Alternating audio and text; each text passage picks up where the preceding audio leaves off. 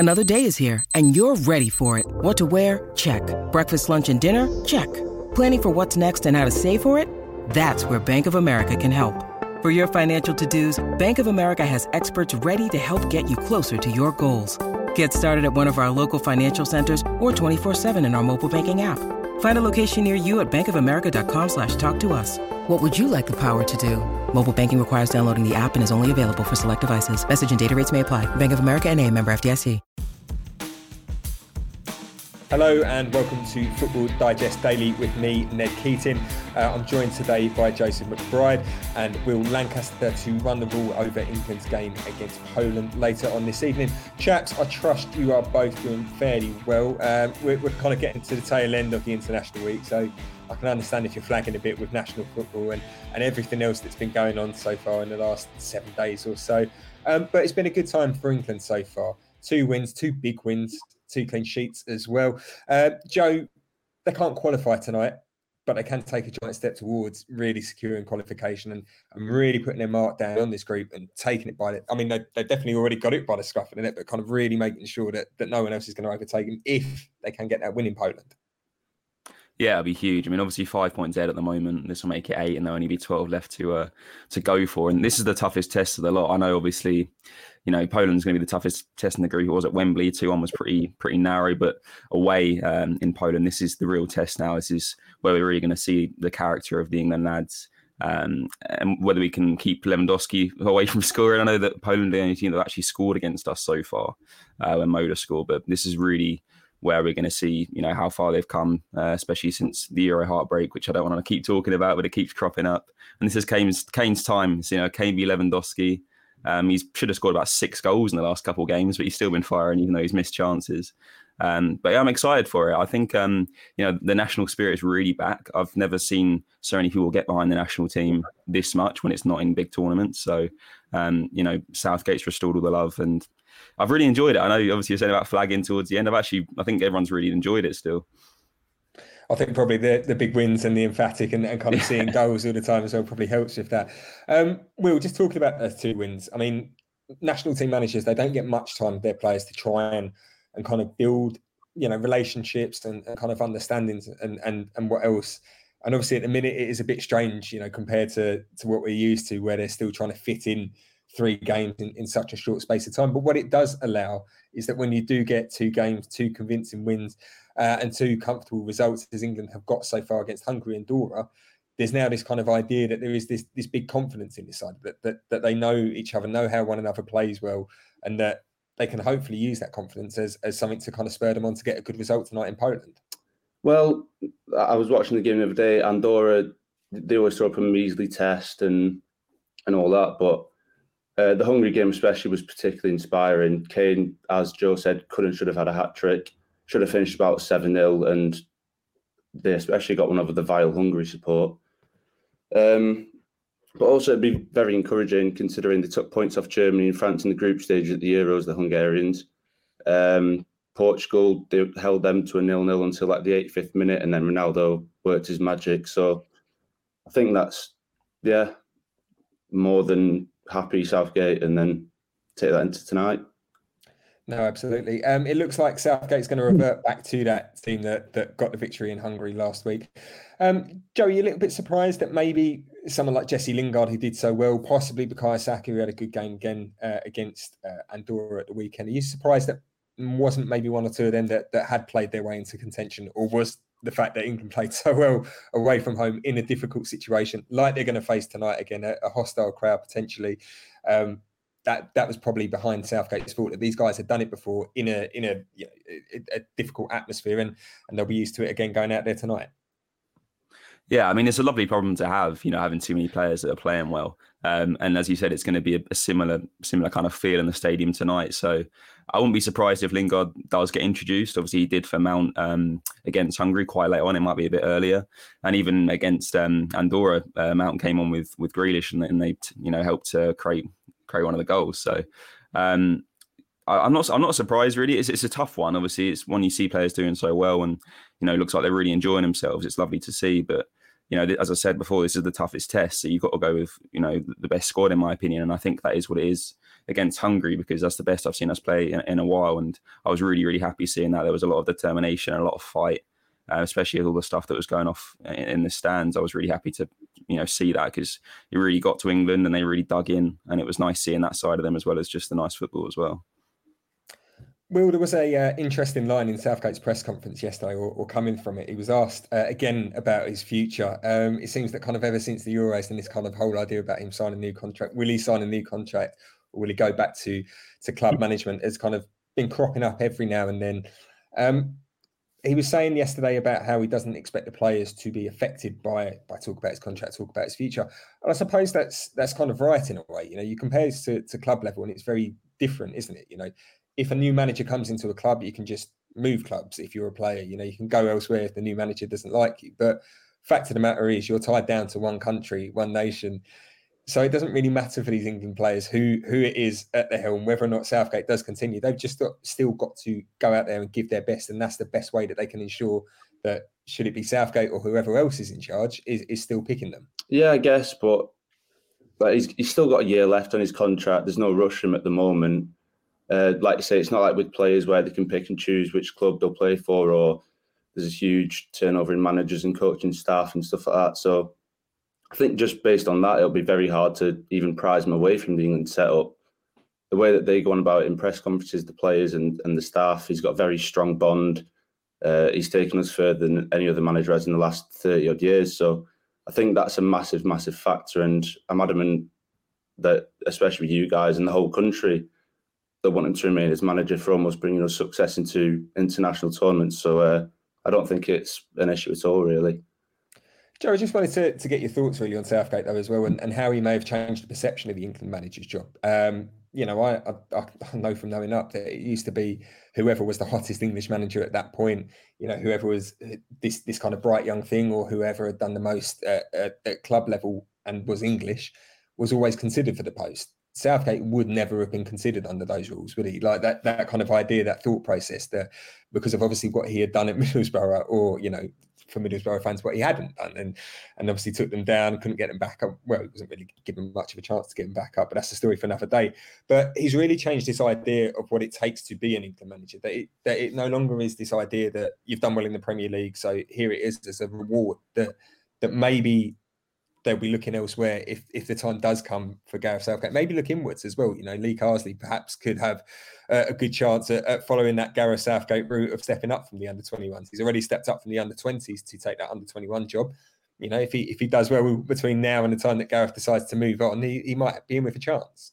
Maybe he will. And it's crazy, the whole story of Southgate, really. He came in like 2018 and there was a lot of criticism at the time, as you said, because he didn't fit that, normal bill that we were expected as an England manager. And he was even criticism before the recent Euros, is he the right man and all the rest of it, and then look at it again. So it's mental that how much he's changed the England side within the last 3 years. I mean, going back to how it was before, after the disappointment in the 2016 Euros and all of that, how he's come in and changed all of that is incredible. And I guess it's not always about the portfolio as a manager. It's just who's right for the team. And I guess not a lot of people could have foreseen all of this change, but he's definitely, moved the goalposts a little bit with what they're going to look for going forward, I think. Will, one man that Gareth Southgate had a lot of praise for yesterday in his press conference was Raheem Sterling. And I suppose he's definitely earned that praise. Didn't have the best of seasons last year for Man City, turned it on for England at the Euros, was great the other night in Hungary as well. He's that kind of player that you want in your national team. And I suppose you could probably say the same for Jesse Lingard as well. It doesn't matter how they're doing at club level. As soon as you put them in an England shirt, they're just going to give 110%, give it their all, and really, really turn in a good performance. Yeah, I think it's different with Sterling, because in a star-studded Man City team where they're expectant to win every game, obviously England are in the qualifiers, but with City, you've got different tournaments. You've got to be on the ball for 9 months. I think the onus definitely falls away from him. You've got De Bruyne, Mahrez, even Foden coming through, and Grealish as well, all in that attacking berth. But what I've noticed for England is Sterling plays very well down the right-hand side in like a traditional winger, get the ball, beat your man, take him on roll. And for City, he usually lines up on the left-hand side, cutting in, sort of like the finisher or the back post, tapping sort of role. But because he doesn't play there for City because of Mahrez, Foden and Bernardo Silva taking up on the right. It could just be that he does very well there and Pep needs to tap into that, you know, potential that he has. He certainly does well for Southgate, so it's worth a mention. No, absolutely. Joe, going back to the other end of the pitch though, Jordan Pickford was the player who was out with Gareth Southgate at yesterday's press conference. And it kind of got me thinking. I was looking at it and I was kind of thinking, why has he brought him out? And then I realised that kind of you go back through his recent record for England and it is actually quite astonishing. Like, okay, you know, in between there are games against San Marino, there are games against Andorra. I know he didn't even play at the weekend, so there we go. I can't even throw that at him. But it was that game against San Marino back in March, anyway. But he's kept 8 clean sheets, if my maths are right, in his last 10 outings for England. This is a player who, you know, again, like Southgate, going into the Euros, there were question marks about him, whether or not he's the right man for the job and who else could replace him between the sticks for England. But actually, when you look at it, and the defence on the whole, to be fair, they really are answering their critics as well. You know, you look at who he's got in front of him and you've got Harry Maguire, John Stones, 2 players who've become rocks for both club and country as well. Yeah, so I've never really understood all of the criticism that Pickford gets. I think he's an amazing goalie. I know that for Everton, he can struggle and he makes a bit of a blunder here and there. But as you said, the difference in defence in front of me, he's facing a lot more and he can't keep everything out. So I was shocked that there was, you know, rumours and maybe calls that Henderson would start in goal or other players. Obviously, I know that didn't have them work like that. But he's got to be number one. And especially after how it went in the World Cup, you know, that experience is, you know, the value to that is immeasurable, especially in Southgate's side. And obviously they had a lot of core going into it, which is why there's such a togetherness within the squad. But I think he is wrongfully criticised. I think he's a good goalie. And as you say, like against those teams that you don't really expect to concede, it's actually difficult there as well because you're not really, you know, in the game a lot. I mean, there's a one chance in the 90. You got to be there and ready for it, and you've got to still be able to be 100%. Yeah, I rate Jordan Pickford, and I hope he's the number one going forward because he does deserve it. Well, I suppose the theme that we've got going on here, you know, we've spoken about Lingard not getting much game time for United, Sterling having a bit of a difficult season last year for City. All talk about, you know, slight blunders that Jordan Pickford has for Everton, but he doesn't ever do them for England. There's a theme running through this squad here that these players seem to save their best for when they do pull on that shirt, the three lions, and that you kind of really have to give some credit to Southgate, massive credit really for that he can draw it out of these players that they might be in different form for their clubs and they might be struggling for game time at their clubs. But when it comes down to England, they're giving their all, they're giving 110%. And that in a large part is probably down to the manager. Well, yeah, definitely. It touches on what I said before about, you know, he's only got a year left on his contract, but he's adored by the country, he's adored by the players, like the staff, everything like that. It will be hard to prize him away. And if he keeps bringing the good times and even if, you know, Lingard not getting the game time at United, but he did well at West Ham when he brought him in then.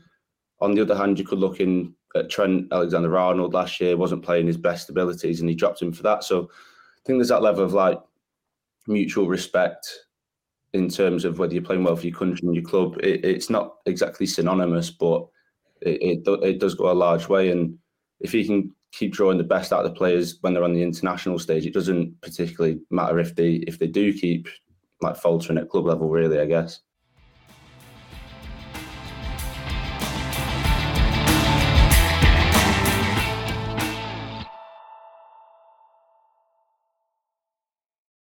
Obviously, Poland are the opposition tonight, so we should probably talk a little bit about them. The main threat, you know, there's one name that you look at on that team sheet, isn't it? Robert Lewandowski. When you see that, he's the main threat for Poland. But there are other players that you look at, and you can't do that thing where you focus too much on them on the pitch. You know, England can't just put 11 men around Lewandowski and hope for the best. You know, there are other players that are going to, that can cause problems. You know, Linetty, Ribas, Moda.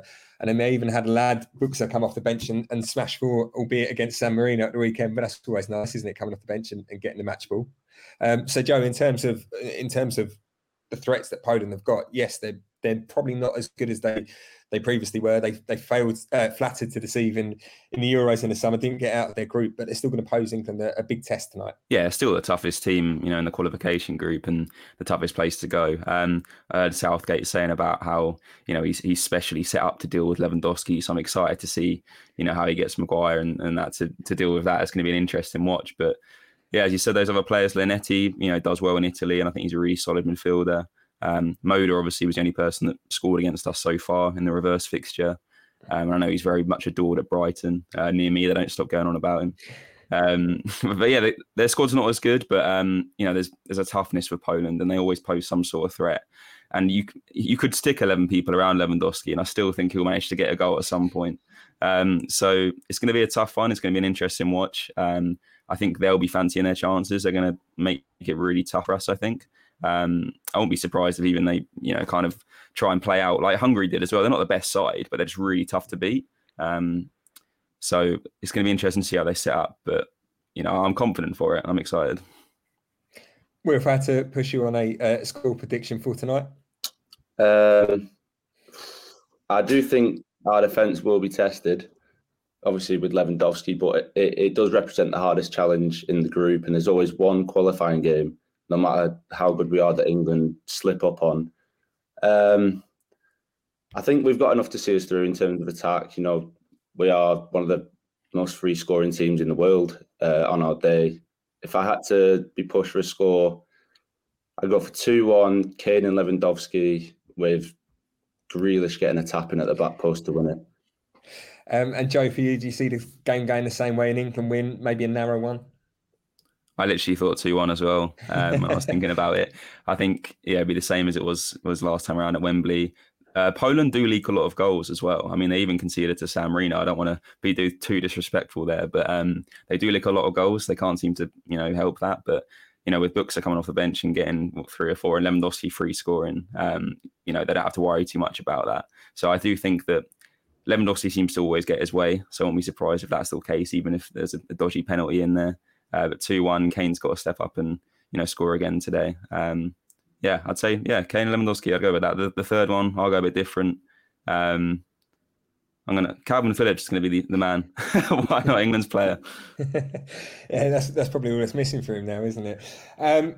Lads, this is a World Cup qualifier for 2022, 4 years after the last World Cup in 2018. However, there are growing talks that the World Cup will now be held every 2 years instead, because, of course, we always need more football. You know, it's not like the calendar's packed out already as it is.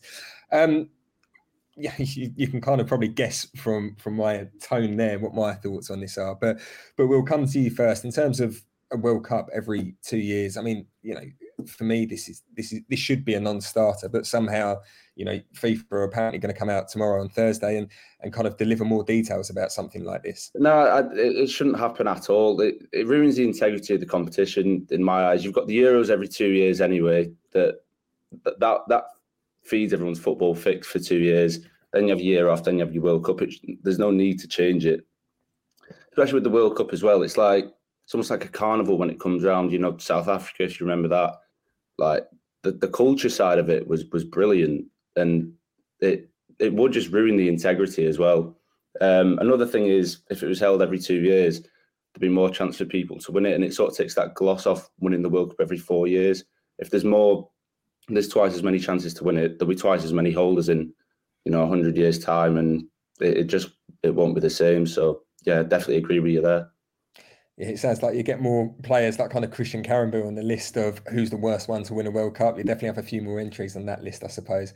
Christian, if you're listening, I do apologise, but you know that's just the internet's view, unfortunately. Joe, and you know, just carrying on from what Will said there as well, like it does take the gloss, it does take the shine off it, but then you've got people saying, "Oh, well, if we're going to fit it in, then we'll drop games against, you know, Andorra and San Marino in qualifiers as well," But you talk about taking the gloss off World Cup off a World Cup, but you also taking the gloss off the qualifiers too for those little nations, you know. And without sounding patronising and disparaging towards them, and I probably am going to sound like that when I say this, but for them that is their World Cup final when they do get to play against, you know, England, Germany, whoever.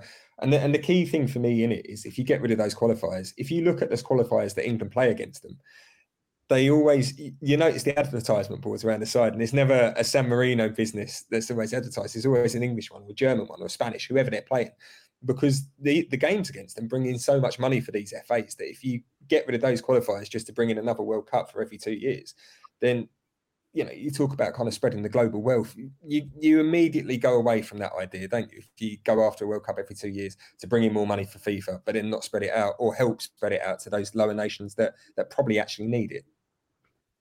Yeah, I mean, I really hope it's a non-starter, like you said, and it's just got to stay the way it is. And you're saying about even like spreading the global wealth and all of that. Those little nations, when they get that airtime, you know, loads of people are going to be watching them compared to normal. Even they're in the shop window. It gives them an opportunity to, you know, get picked up and scouted in that way. I just think if it's like that common, and obviously the gloss gets taken off it, but it's just not as special. I get such a big excitement build up for when those tournaments happen because of how long it does take. It's special. It means something. And I kind of go to, I know as I say, not really a term that is like to be discussed around these parts, but the Super League, like the whole idea of that with, you know, the big teams playing each other all the time, it just wouldn't be special anymore because it would just be, because you'd get so used to it. So I take it like that, you know, England, Italy, those big clashes, the ones that there's only like a few in history, and it's just such a big hype that gets built up around it. Or if it's more common and we get used to it, then it just doesn't mean the same anymore. So I really hope it's a non-starter, because every 2 years it just won't be as, you know, how people are, especially when we're going through the competition this summer. You know, the build up to the games, the whole country is united. It was going crazy. If that was, you know, every 2 years and around, obviously the whole world, it wouldn't be that case anymore. It just seems, you know, completely ludicrous that we're even sat here talking about it, especially when you've got players themselves who are saying, you know, and managers too as well, you know, it's not just the players at club level, but it's managers as well that are hitting out at it saying, we've already got far too many games in the calendar. But rather than kind of try and find a way to address it and kind of maybe look at a better balance for the players, we're just going gung-ho and just chucking, yeah, we'll put this competition in here, we'll throw another competition in there, you know, Nations League, World Cups every 2 years, you know. When's it going to stop? Are we going to get to a point where players are expected to play every day? Or, you know, it just seems ludicrous, the amount of work that we're trying to put on these players and their club managers as well, to try and put them through to try and put so many tournaments in. Well, I think it was it Arsene Wenger who started the whole 2 year World Cup idea, which surprised me in a way, because you'd have thought someone as experienced and someone with as much know-how as to how much players pick up injuries and how much rest they need in pre-season, that he'd probably be one of the last people to expect that. But I think the workload that players have now, you've got the Champions League, especially midweek, you've got FA Cup, Carabao Cup, the Premier League is extremely demanding.